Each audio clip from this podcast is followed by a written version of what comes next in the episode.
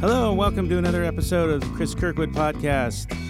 Today's special guest, we have the first that we've ever had three generations of Anders Rachel, Allison, and Tiffany. Allison is one of the great female directors of all time. She started with her first feature, Border Radio, back in the 80s, and then kicked off the indie and Sundance movement with her hit movie Gas Food and Lodging. She later did Four Rooms with her good friend Quentin Tarantino, and she's still working today on the hit show Orange is the New Black and the Emmy nominated Ring of Fire June Carter Cash biopic. We're joined with the last but not least Tiffany Anders, one of the top music supervisors around today, who just did one of my favorite movies of the year, The End of the Tour. Let's join the conversation. We are here. Uh, Bill Cody, producer, and introducing our host, I love the lovely host, Cris Kirkwood. Hi, Bill. And we have we have an amazing uh, like originally this was going to be two generations now it's three generations of the fabulous anders family uh, and i have forgotten that Rachel.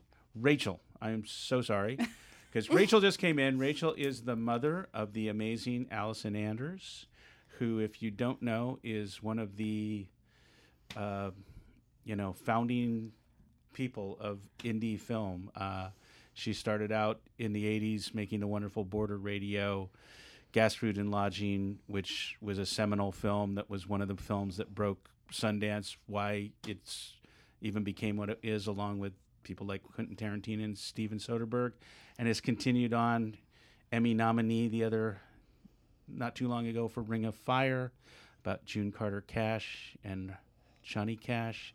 Orange is the New Black, uh, and then not to uh, say this is certainly not last but least because we have the wonderful Tiffany Anders, a musician and one of the best young music supervisors in the city.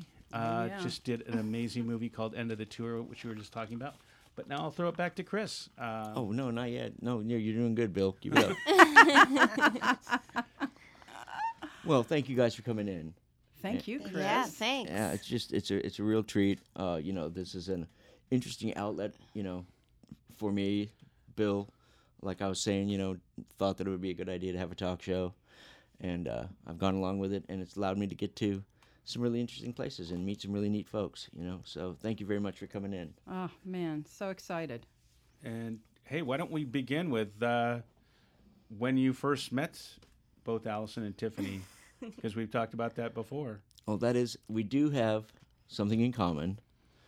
Or we, we shared a friend mm-hmm. We do indeed. years and years ago, The great Miss Laurie O'Connell. Laurie O'Connell.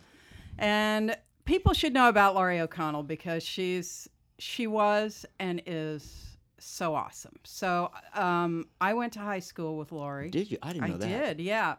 And it's funny because mom was just asking me last night. She says, "Now, did Laurie? Did she play music?" And I go, "Monitor." And she's like, "Oh yes." What was I think?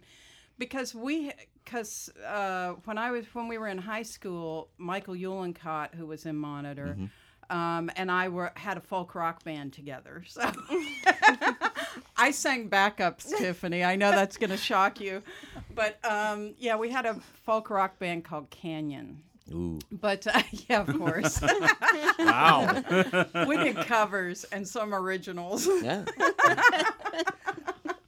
Actually, it was a bunch of really talented people, but um, but not myself so much. But uh, but um, I could do a few oohs and ahs, definitely. I know how much you like the oohs and ahs. Yeah, she knows. I I secretly wanted to be a backup singer. I did. She only when she sings along to songs, which she does often mm-hmm. in the car, in the house. She only sings the backup parts. Yes. And if there is a really good backup part, you get even more excited. I really, I you really should have been in that. 20 feet from stardom, Yeah, clearly. yeah. I was maybe fifty feet from stardom, but uh, I should have been in there. So, um, so Laurie was Michael's best friend, and she was, uh, and she was my dear friend, and remains to this day really close friend. And um, and then Steve Thomsen was kind of a. I think he was like a year older than us or something, or maybe went to a different school. But What school we did you guys him. go to? We went to James Monroe High out in what was called Sepulveda, California, and Mm-hmm. is now called North Hills. Okay. And so, um, and then after high school, um, actually, Laurie and Steve met, and I and Steve met, and Lau- Laurie won the prize. So, you know, I didn't. Uh, we made out, but uh, she married him. So. so All the then, dirt uh, yeah, all the out. dirt. So, um, so, uh, so then Laurie and Steve got married, and and then um, they they all went to Northridge um, to college, and then uh, they s- formed Monitor. And um, actually, Tiffany and I sang on the Monitor album that you were also on. Ex- yeah. Tiffany was like five years old. That's right. I ran into Tiffany, met Tiffany again, and I don't, I don't. Did we meet when you were a child? I mean, you, you were pretty young, I yeah, I'm not sure. you know, but we were on the same record together. So, but I ran into you at the Bur- Burgerama. Burgerama. Okay. Yes. And you told me that, and I mean, it's just that's such a such a formative part of my, you know, musical experience, my life. You know, um, the way that I got to know uh, Laurie Yeah. and Monitor, you know, Steve and everybody, uh, was through David Wiley.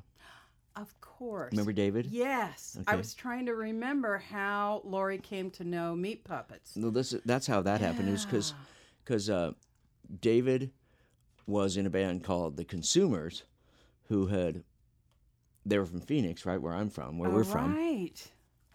And uh, Meat Puppets got together because we met Derek Bostrom, our drummer Derek, you know, and Derek, uh, and you know the other part of the of the Meat Puppets is my brother Curt, right? So um, we met Derek, and he was, I, I think he was a little. I mean, I know he was a lot cooler than I was. You know what I mean? Just more tuned into like stuff. You know, Phoenix is kind of out of the way, and I was just kind of an out of the way kind of a person in a way. Uh, but David had, or I mean, Derek had had uh, gotten in touch with uh, a writer out in Phoenix, Bart Bull, who had, had written some stuff about the consumers in a local paper out there, and and said something about like Bart had said something like you know if you weren't at this show you know that happened out in Phoenix like this is like seventy seven or something then you weren't cool right Yeah. but it was at a bar so Derek was like well what if you weren't old enough to get in you know and Right. through that he passed along Bart passed along like David's missive to uh to uh I mean Derek's missive to De- to David Wiley the singer of the consumers right and those guys moved out here and were living like at the Canterbury Right. You That's where my, my boyfriend Terry Graham was living there at that time too, and Alice Bag, and that's that was the L.A. punk. it was like the ha- Beginning. happening thing that was going on, right? And so when we started playing a little bit, when you know Derek and, and Curt and I got together, um, Derek passed along some of the stuff that we were doing out here to David, you know, and and David knew, and I'm not sure how he got to know the Monitor folks other than just you know being out here, you know.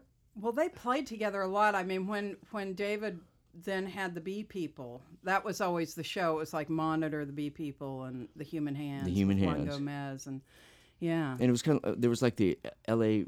LAFMS, the Los Angeles Free Music Society, right. So, and and uh, in there we met Laurie and Steve, you know, and the monitor guys, and the monitor folks, and wound up becoming friends. And it was just so such formative stuff for us. You know, we would come out here and and hang out with those guys. You know, uh, Laurie and Steve were living in Van Nuys at the time. Right, right, you know, totally. and it up was- on up off Sepulveda. right there, you Yeah. know. And it's such an eye opener, you know. And, and for me, I mean, coming from where I came from, I didn't have that big of aspirations in terms of like, uh, you know, you know, rock and roll or whatever. But definitely was really loved what the arts were, you know, and, and like a, as a personal experience. And then to meet people like this, you know, and they were a little bit older than me, just a little bit, Right.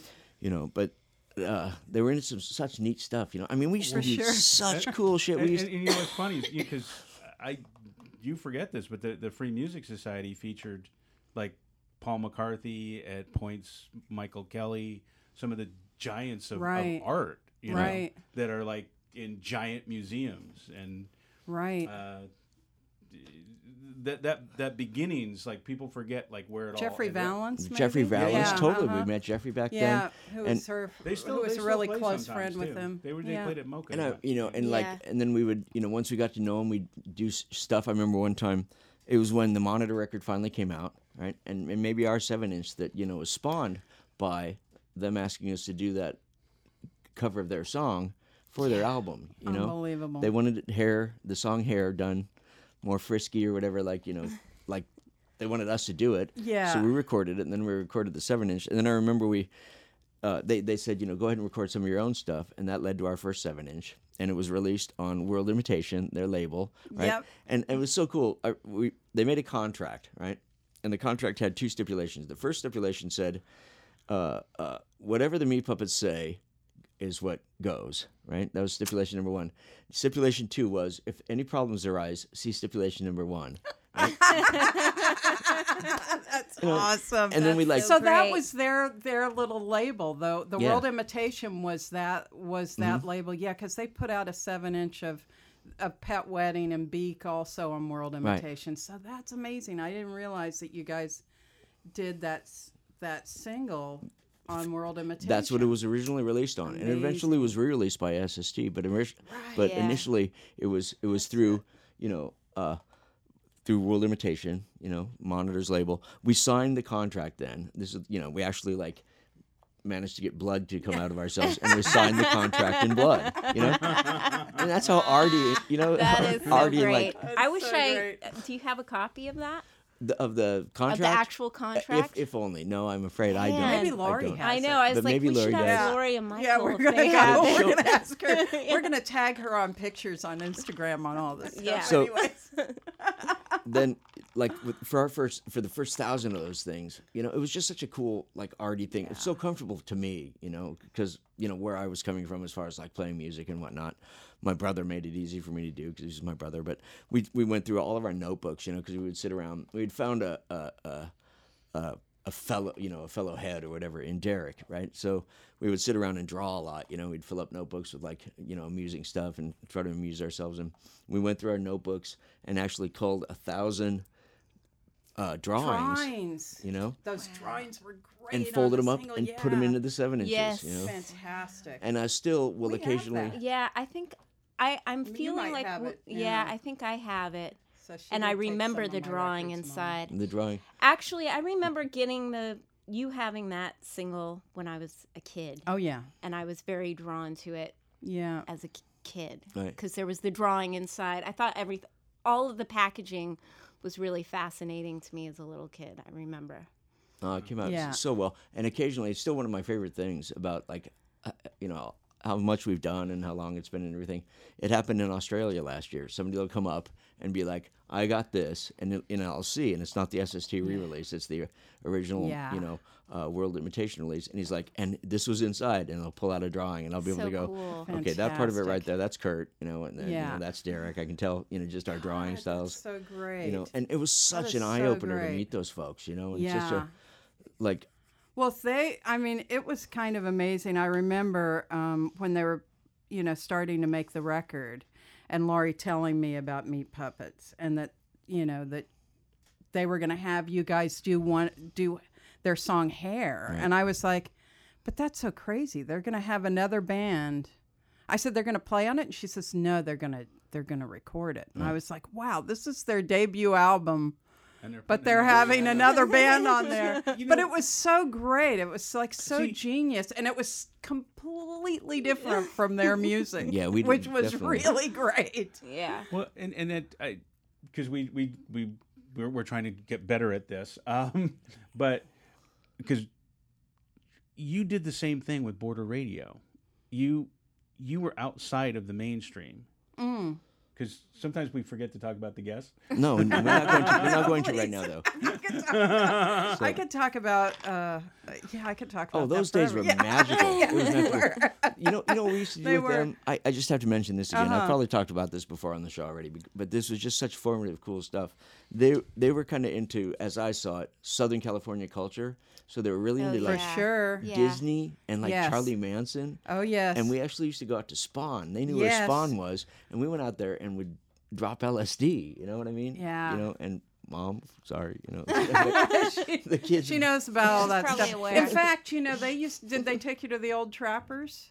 Old Trappers Lodge ever? I probably That was kind of this crazy place out in Sunland. But she, the way that people know about that is that she took me there. She goes, To take you to this place where I just sometimes go out here. I found this place and I go have lunch. And it was out on um, San, off San Fernando Road in Sunland. And it was these crazy um, folk art statues of the Wild oh, okay. West. right. They're now at Pierce College. This they were saved because they demolished the actual lodge. But they also went out there, you know, World Imitation took pictures out there and stuff, and that was a pretty.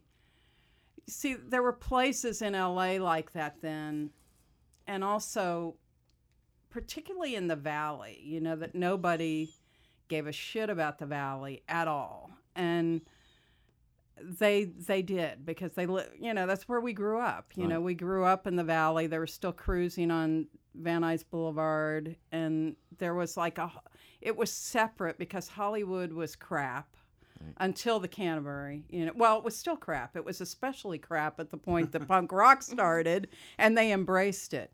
But monitor still stayed out in the valley and jeffrey vallance and you know those artists. So I remember it being really magical as a kid. Just even being in, no, being in mm. like Laurie's house. oh yeah oh yeah Because she had like a tiki garden in the back of her house. those, remember those little, s- those little stat, those little, uh, like, what were they be called? Sculptures? I don't know. Those little faces.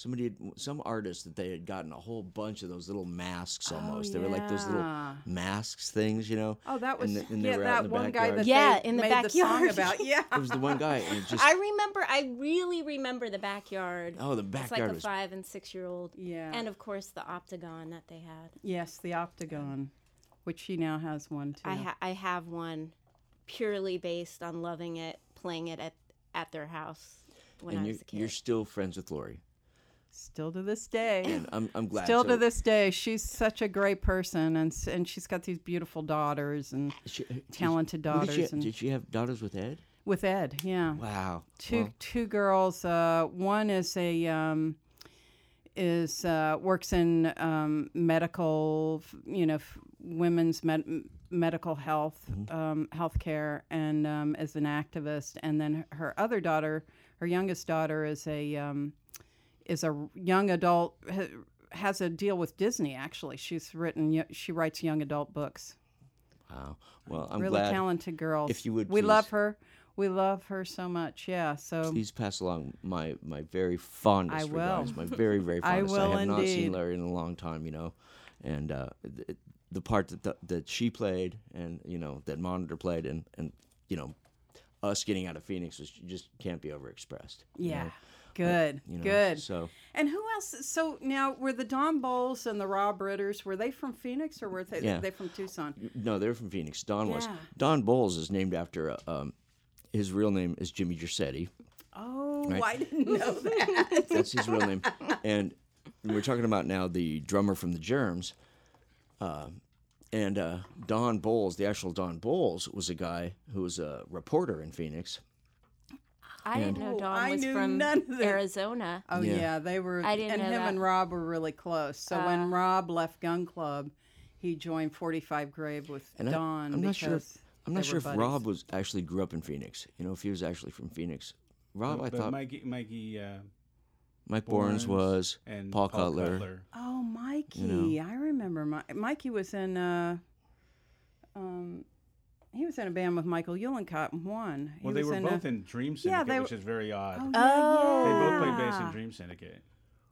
Oh right. And Don Bolles got his name from this reporter that was doing investigations in uh, into like uh, corruption in the development, you know, industry, right? Like you know, out in out in Arizona, right, where you have this big wide open space, you know, and there was these people, and the guy actually had a car bomb put into his car, right, and and ignite. I mean, he was blown up, and he, he lingered for a few days, and then he passed away. You know, Oh, from it. You know, so I mean, it was a, that's where Don got his name from. That's Don Whoa. Bolles. God, I bet Terry doesn't even know that. And you know what? The Don Bolles, the car, the car that Don Bolles was blown up in, if I'm not mistaken, is actually at the Press Museum. You know that exists up in like D.C. I think is Uh-huh. where it is. You know, I Oh, think the car is actually that? in in the in the museum up there because it was the kind of thing where this guy was, you know, doing the reporter's job job, and- and, and got put upon by you know s- some rough customers. You know, so Wow, that's where Don got his name from.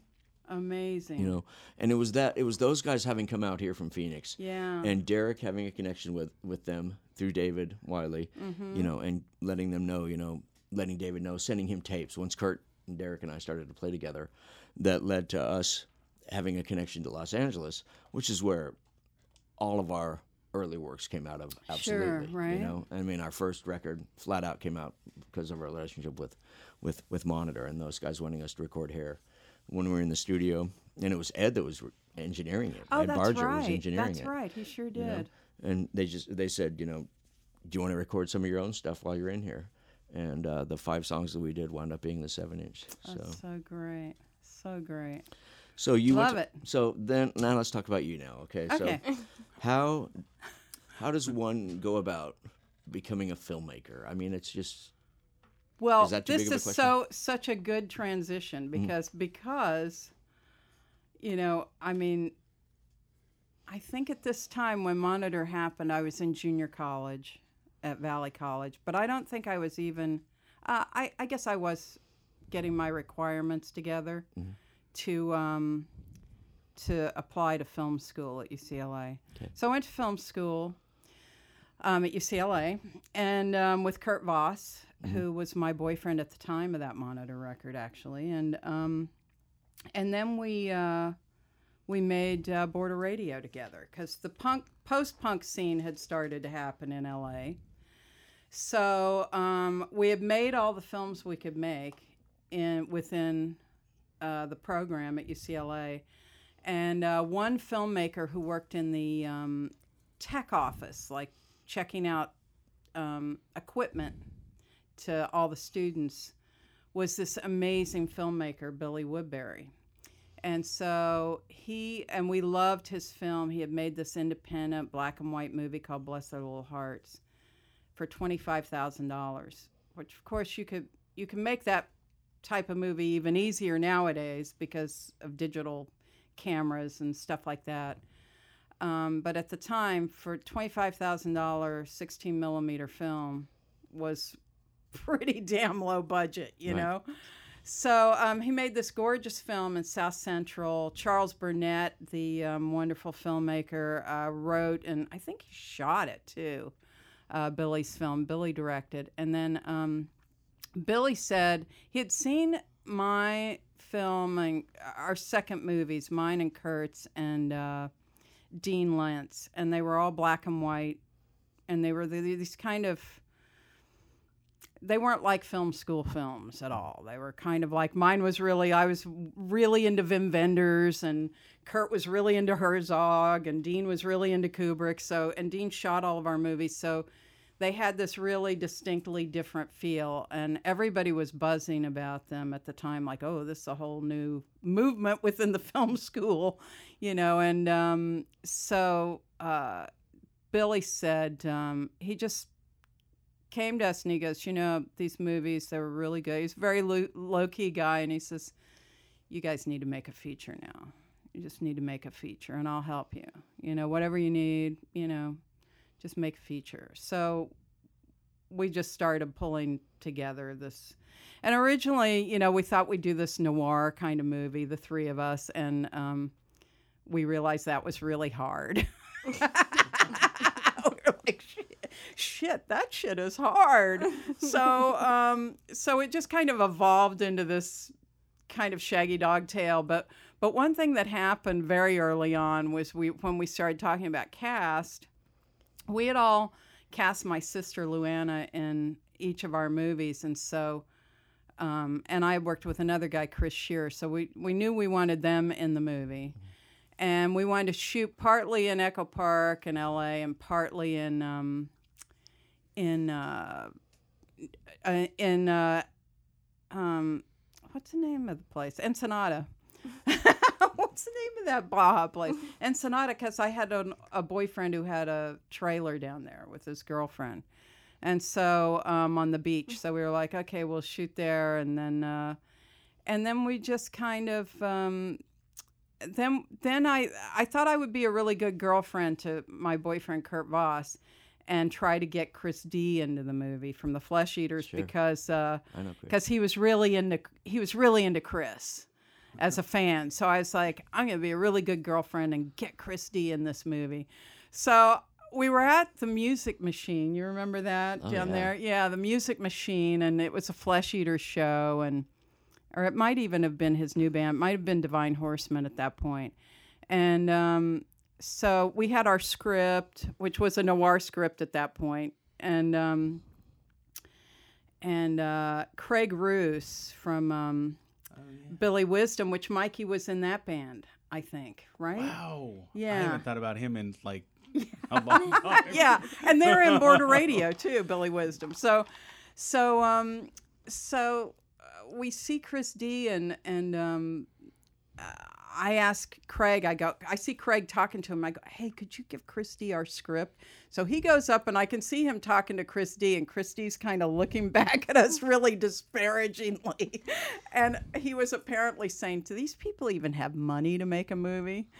and I and we didn't. But uh, but soon we found ourselves with Chris D as our lead in Border Radio, and then um, Chris signed on to do a noir because he really knows movies, so mm. he knows noir movies really well, and so he. When it became something else, Chris didn't care. He was still playing a noir character. He didn't care. He was like, I'm in the noir movies. you guys can do whatever you want.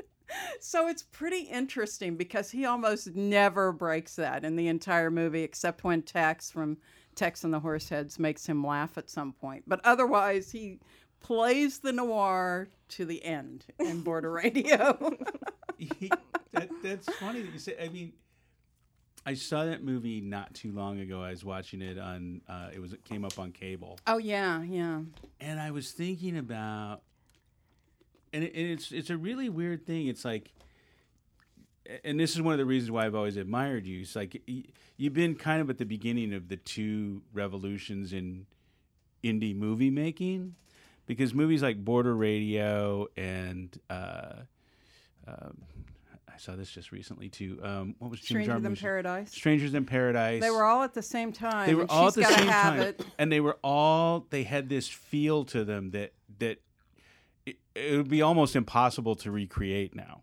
Um, Yeah, I think that it's because we were really influenced. You know, we we were really influenced by um, by European filmmakers Mm-hmm. through.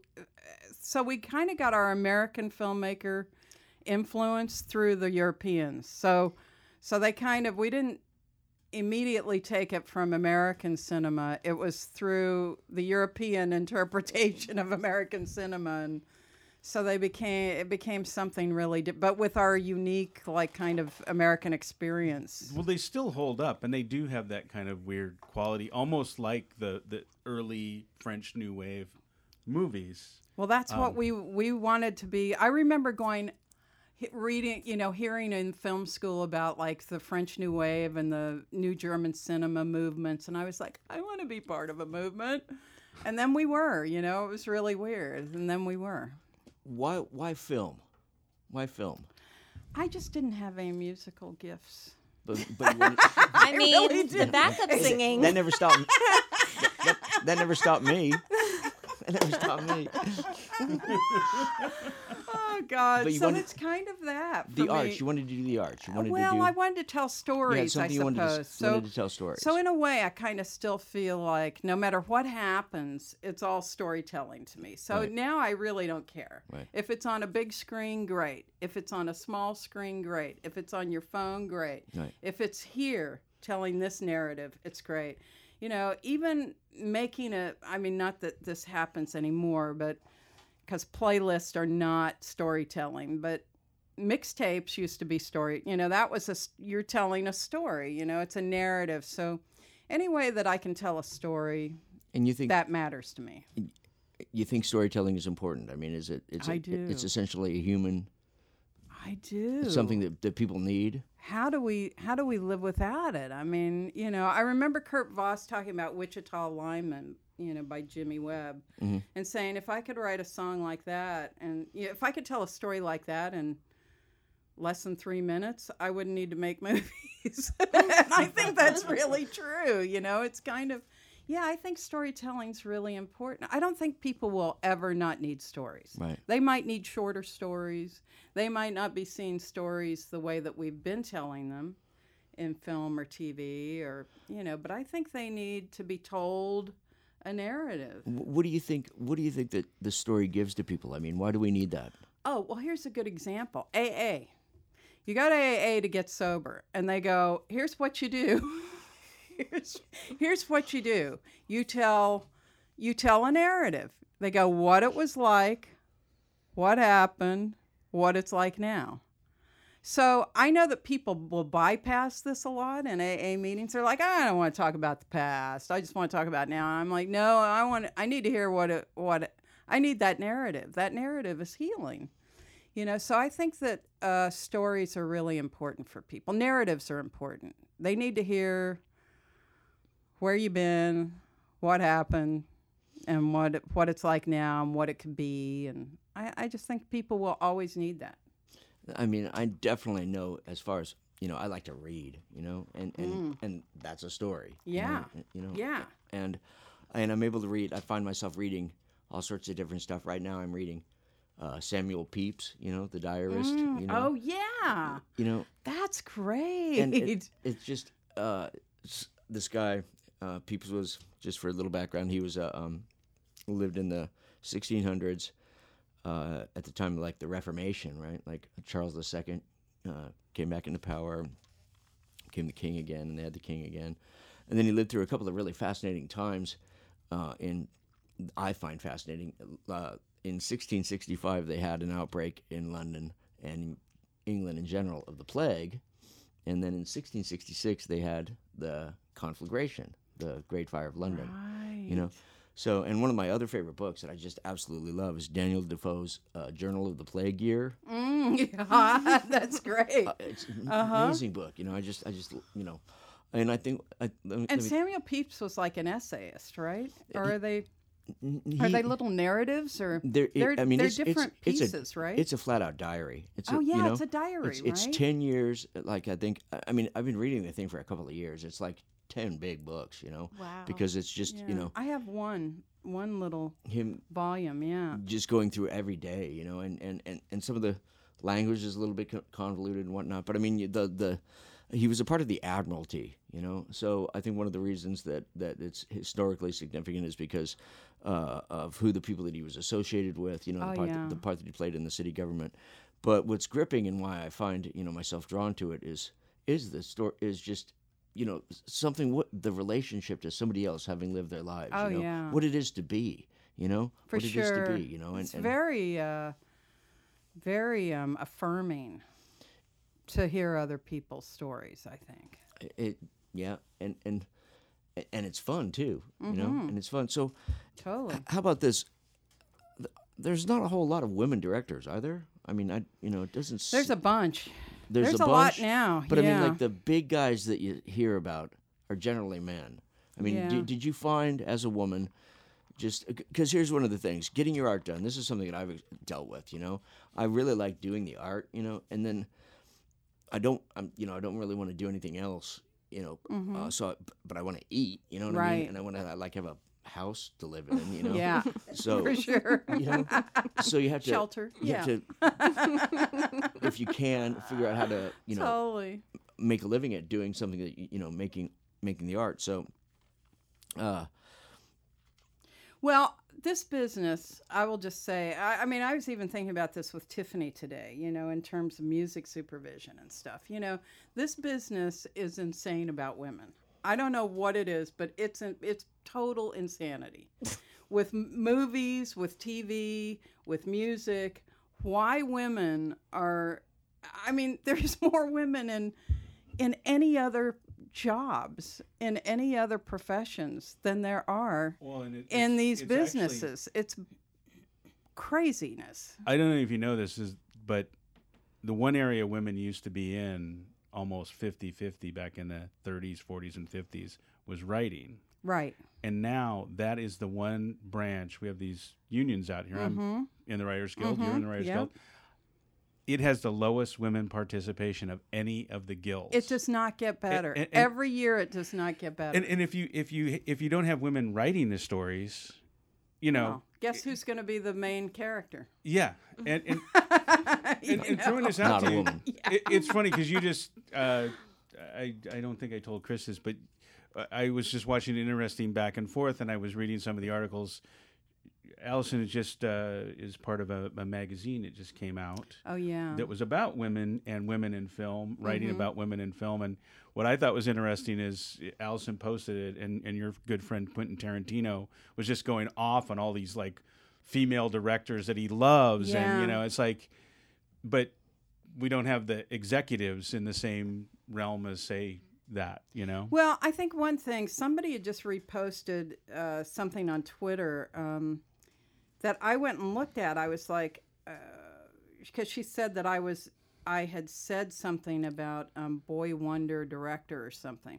So I went and looked at it, and it was actually a piece from 2003 by B. Ruby Rich in the Guardian. But you know, one of the things that I talked about that long ago, and which is such a big problem still, is um, is this boy wonder kind of thing. You know, where it's like the boy wonder director, like you know, that started kind of with uh, Orson Welles. You know, and it's a mythology that's so huge that it's really almost impossible to overcome it. I don't know how we overcome that. I thought that Lena Dunham was going to be the girl wonder so that finally we could all like, you know, continue to work, you know, and not have to totally slug it out. Well, you know, that's that's a funny one because I, I sadly, as I think the first two seasons of her show, even the third season, I was very interested in. And it I, al- wa- I, she needs to make another movie. She, but it's almost like she, it's director. almost like she wants to be an author and Yeah. and and, uh, and going around doing speaking engagements and hanging out with Taylor Swift. Unfortunately, um, I don't mean to be mean, but it's like she was handed this golden opportunity, and uh, Yeah. well, I think it ta- it's it'll take somebody like that. You know, it'll take someone that makes a big bunch of money, and I mean that's what happens in music, I guess. I don't know. Well, what do you think, Tiffany? No, we have Tiffany, and you are working in the industry, right? I am. I'm on. Uh, I'm on the music side of things. So I do music supervision, which means uh, just basically overseeing everything that's musical within the film or mm-hmm. TV project. So that can be from like figuring out who we want as a composer or mm-hmm. clearing this licensing the songs that we want mm-hmm. or figuring out if we can't afford something what else we can get so uh, that's that's the big part of the job yeah. And I just got to interject that the reason that Tiffany, I always say this, but it's so true. Um, the reason, she, from a director's point of view, the reason she's such a great music supervisor, one one of the many, not only just her knowledge and and her ability to talk to musicians because she is one, which we're stupid about directors. Um, but also she can pry the song out of your hand very gently that you can't get, and she can go, I because for us filmmakers, we're just like I just don't even. I I mean I don't even want to make this movie now. If I can't get that song, I just you know I mean, and usually in my case tears come along, but she's very good at prying that song out of your hand and replacing it with something else and going maybe this will work. well even today you know i'm doing james Ponsoldt's new film and he's working on it he did i've worked with him on two previous films he just he has a movie out right now called the end of the tour that we worked on together which is fucking brilliant. it is Yeah. a great great Everyone film should go and see that. Totally wonderful, wonderful. but uh, movie. him and I have a you know we've worked together a few times now, so I know I have a relationship with him where I know kind of his whole deal. And we have an artist that's um, probably going to do this on camera thing. And he has a big catalog of music. But his first three albums are very, very tricky in terms of clearing the music because there's samples. There's like James Brown samples and all sorts of things.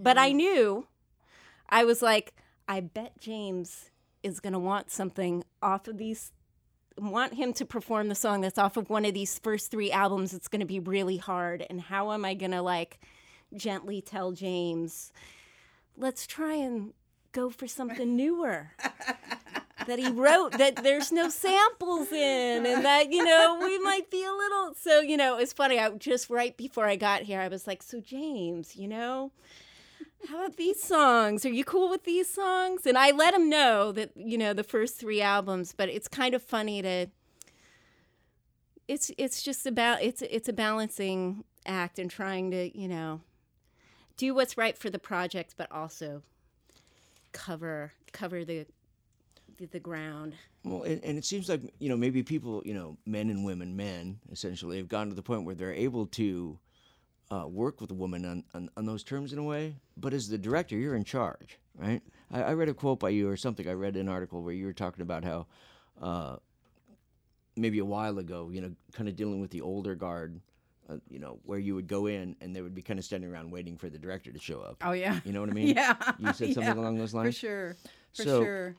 But you know, and, in with working with the music, yeah. So so I mean, you, I don't know. I mean, most of the guys she works with or the filmmakers that she works with have a pretty strong point of view about music. I mean, there are Yeah. directors that don't.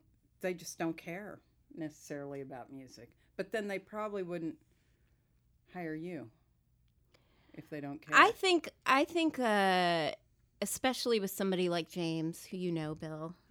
He ha- he is a he's he's a music head. He he knows music. Well, he's, He's- from Athens, Georgia. Yep. oh, that's right. He that's he likes his Bill, music. You know, Bill made Athens, Georgia inside That's out. right. No, no, That's no, no, no, right. this- the I- I- best. That's Well, right. I bought is- that soundtrack, or I bought like a record of that recently at a flea market at Oh, nice. PCC. I, I still think it's you know it it's it holds up. I, I, I still make I still make part of my rent off of that movie. So you know, um, but uh, yeah, and it's funny though because like the first time I'm digressing, but this guy James Ponsoldt, I just think is one of the great young filmmakers mm. going, and Tiffany works with him mm-hmm. regularly. And and I was at one of your events at Don't Knock the Rock, and I walked up to him and I, I wanted to like go off on on the spectacular now and talk to him about that, and he starts telling me he goes like remember the scene from your movie and i'm like yeah i sat in the editing room for a year i yeah i do remember it it's like i'm trying to forget it i'm trying to get it out of my head it's like but You uh, know, the Beatles. Was that awesome? stop stop doing scenes from my movie i want to talk about yours but All right. you know Now, let's bring let's bring your mother into the Okay. conversation because I think we, Rachie. Rachel, what do you, as your mom, so you're a little bit older, and then your grandma, a so you're a little bit older. Wh- what what do you think? I mean about the relationship between men and women, and where women have gotten to, th- you know, in in your lifetime. I mean, look at th- there's a possibility that. Do you think Hillary Clinton could be president? Do you think she's Oh, you mean broadly, not broadly? in film. No, I'm, I'm broadly, definitely. I got you. And I, because it relates directly to film in a way, it relates to every you know every aspect in a way, you know. And definitely, film is a little bit more specific in some ways. The arts, you know, you get into arty people, Yes. and there's such nudges in a way, you know. you know, whereas whereas something like maybe, you know. Uh, the sciences, it's just down to like you know, it's such a finite thing, you know. Right. not, you know, so it's like a, a woman can be a doctor and they have been for a long time you know and that kind of a thing. But just in general i mean and then you get into like politics which is gets into kind of the nudgy realm of things in a way you know where you know can people handle that? So i mean what's your do you have anything to add that's Well, I think we've been probably been heading toward a female president for a long time, right. But I'm not quite sure we're ready. I'm just something inside me just feels that overall, uh, the majority of our country voters are just still skittish, and I think it's all about the. Um, you know, we've come a long way. We really have come a long way, but um, when the final moment comes, I'm just not sure women are that, um, I don't want to say important, trusted. I still don't feel the trust. Wow. Yeah. Wow. Because it seemed like it seemed like uh considering that, you know, uh that President Obama, you know, became President Yes. Obama as opposed to, you know, Senator Yes. Obama, that, you know, a, a a barrier had been, you know, crossed or something. Exactly. You know, and then uh But he's male. But he's still male, def- you know. so you think I mean, you think it's really still down to that? Yes. it, it, it- w- would women i recently saw something that said like women aren't that supportive of, of, of hillary clinton in a way Yes. you know I've read that too. which i found surprising Yes. women are women's worst enemies a lot of the time. Mm-hmm. So um, I think that's quite true. And I'm not sure, I think there's a certain element of women who are still upset with Hillary because she forgave Billy, really yeah, for his bad deeds. And I think that that's still lingering with a lot of women. They just think she's a little wishy-washy, a little, little, just untrustworthy. But she did introduce a lot of people to Tammy Wynette. You know that's And that's a great thing, in my That opinion. was that was a good thing. Even though she says she's not going to stand by her man. That's right. Of course, of course, of course. oh my God.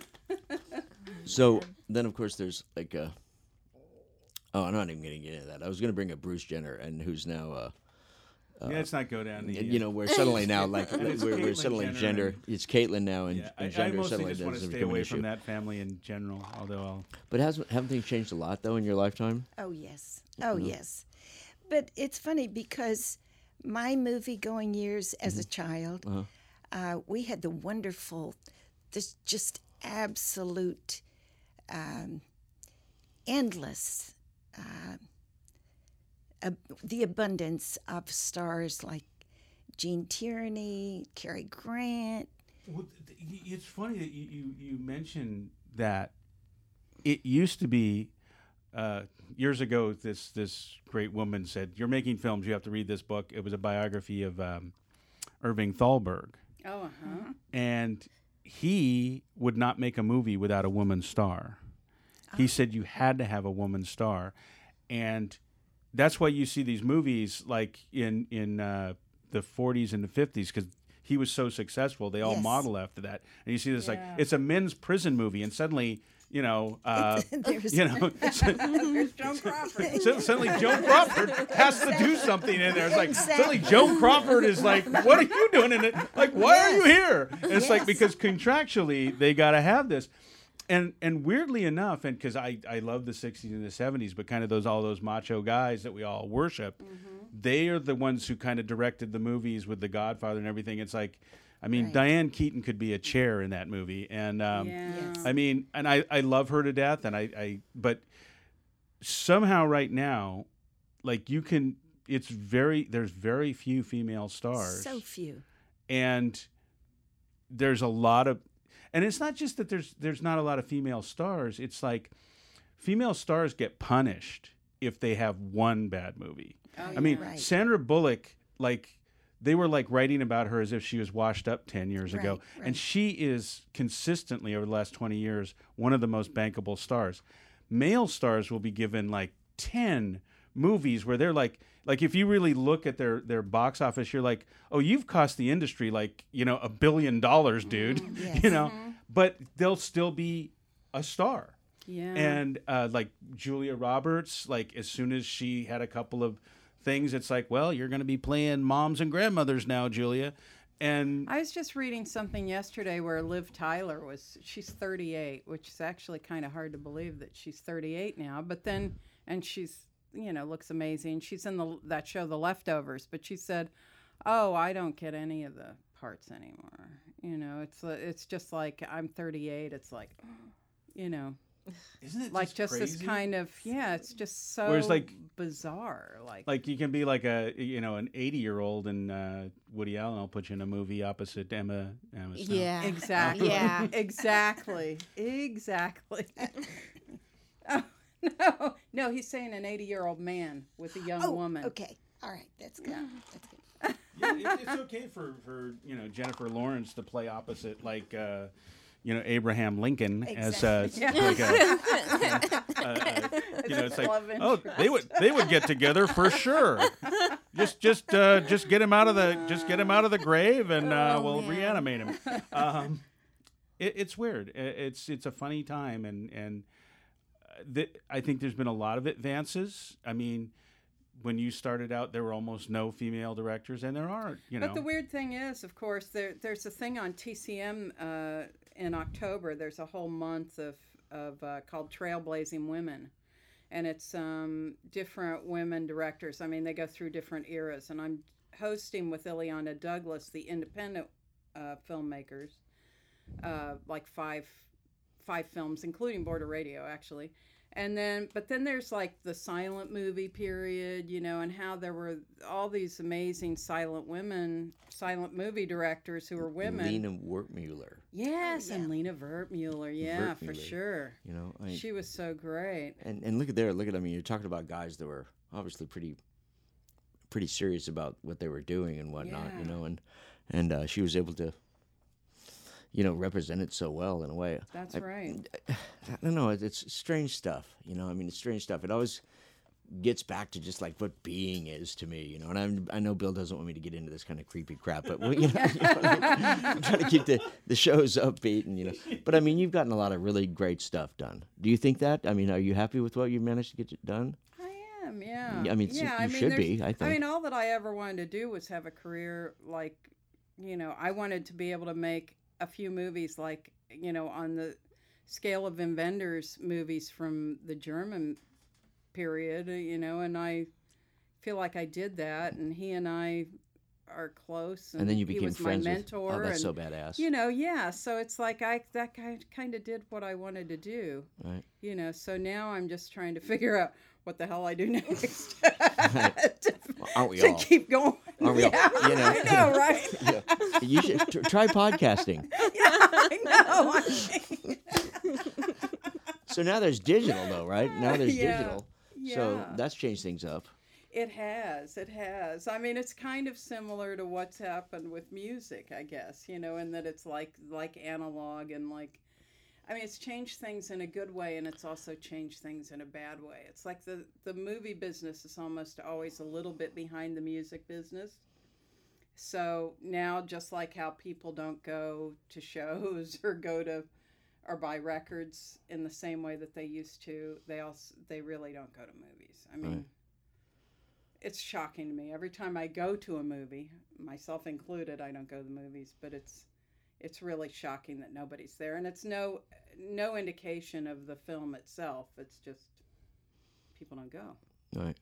And definitely the music business has changed a heck of a well, lot. it's You know. just unbelievable. Unfortunately for me, nobody ever came to my shows in the first place. So, You know, so I it's think like, people go to shows more than I think the biggest thing is that they don't buy records. yeah, that's it. They go to shows. Yeah. and now you now experience. now like musicians are like work to death and have to tour like endlessly nonstop because that's the only way to make money and keep yourself out. I know this one guy. He's actually pretty highly regarded in the music business. You know, I mean, at least by fellow musicians. And he's been forced to do a podcast. You know. He's okay, now I have to bring this up. Now I have to bring this up. This is just this is fanboy shit on my on my part. You used to go out with one of my favorite bass players. Who's that? Didn't you out with John Taylor? Well, That- no. Uh, yeah, we we had a little affection for each other. Yeah, I think we could say that. Okay. but we didn't go out. Oh, you didn't go. out. Okay. but good. but we did write a lot of letters Oh, okay. together, Oh, that kind of and then and then he did my score for uh, Mi Vida Loca. But wow, what a first of all, what a handsome man! what a we called He's him a Mr. lovely We called He's him a- Mr. Handsome on Sugartown because he was yeah he's so handsome. And He's he's, a good fucking bass player. Such a great bass player, Yeah. and he's He so f- knowledgeable about music, and he's a great letter writer, and he's a wonderful human being. Ah. Really wonderful man. You know, because uh, And like, I know I know him because of Tiffany. Oh, really? Yes, because Duran Ram was a big deal at eight years old, and especially John Taylor. John Taylor. Is he in the really new version of him. Duran Duran? He is. Yeah. Oh, that's very good. Because to me, it, it's weird. He's one of the few bass players. It's like Duran Duran without John Taylor is like struggling. yes. Duran Duran with John Taylor is like world domination. Mm-hmm. That's so true, isn't it? It i- it really is. What the times Those he songs would be when they- nothing without him. when when they have struggled, it's when he's not in the band. That's and right. and and then when he rejoins the band, all of a sudden, it's like, oh, Duran Duran is again the biggest band in the world. So, see, bass playing. Yes. Well, his bass Mm. playing is Agreed. definitely special. oh, same thing with the meat puppets. I do. Oh, I, right. I, Puppets. lo- I happen to love bass players myself. Paul McCartney. oh, That's really? right. Oh, Hello, it's oh, my really? it's my thing. It's like your the rhythm sing- singing. Yeah, the rhythm section is You my like the scene, side man. players. Yeah, I like the drummers and the Ew. bass players. the bass players I can understand, but the drummers, ew. Well, I like one drummer. Which one? Well, my boyfriend Terry Graham, who was in Okay. Gun Club. Okay. you know, Oh, the really? bags. Okay. Yeah, Cool. yeah. Is your boyfriend now? He's my boyfriend now. Yay! You have love in your life. yeah. Good. Good. Good. Good. Yeah. Um, I'm gonna say number one. We're we're pretty much at the end here because uh, time wise, and we need to wrap up. But I'd love to. I think I could speak for Chris. Uh, I think we'd love to have you guys back at some point. I definitely would love to have you back with James. Oh yeah, about- yeah, oh yeah. my James God, should. that would be so James James should wants to come do the show, but anyway, um, Isn't this kind of cool? Isn't the podcast kind of cool? it. yeah. I love it. You know, I mean, it's, uh, I It's find so it, great. It's it's just it's fun for me. I mean, uh, it's what I, what I like about the arts. You know, it's like you're saying storytelling. You know, and just Mm-hmm. And like some finding something within yourself, like you know, not no answers necessarily, but at least like a take on like the question. You know, I like you know. So and, I and I'm love I'm it. Mm-hmm. having a good time doing this, and I really appreciate y'all coming in here. And this is a first. This is fun. a first where we have three generations of a I family in. know. Yeah. And I'd really like to thank you all for coming in. It's a beautiful thing. I hope you enjoyed it. We loved it. Thank you for having us. It's Very great. much so. Super fun. Today's show was recorded at Winslow Court Studios in Hollywood, California.